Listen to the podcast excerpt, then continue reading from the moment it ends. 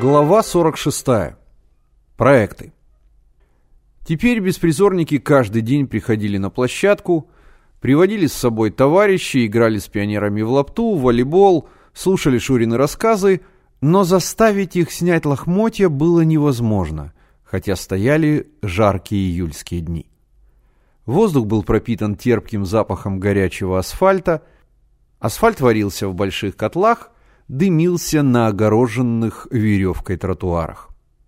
Трамваи, свежевыкрашенные, с рекламными вывесками на крышах, медленно ползли по улицам, отчаянно трезвоня каменщикам, перекладывавшим мостовую.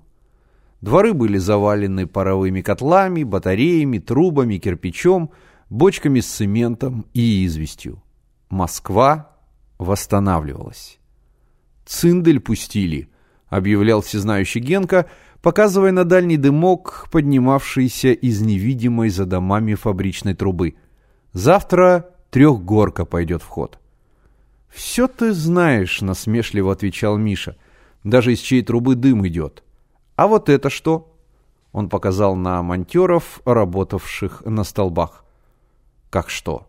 Электричество починяют? Испортилось, наверное?» «Эх ты, испортилось. Каширскую электростанцию пустили. Теперь фонари будут всю ночь гореть, и не по одной, а по обеим сторонам улицы. Понял? И Шатурскую станцию начали строить на торфе, а на Волхове электростанцию будет вода вертеть. «Это я без тебя знаю», — сказал Генка. «Думаешь, ты один газеты читаешь?» У Генки дома действительно лежала кипа газет.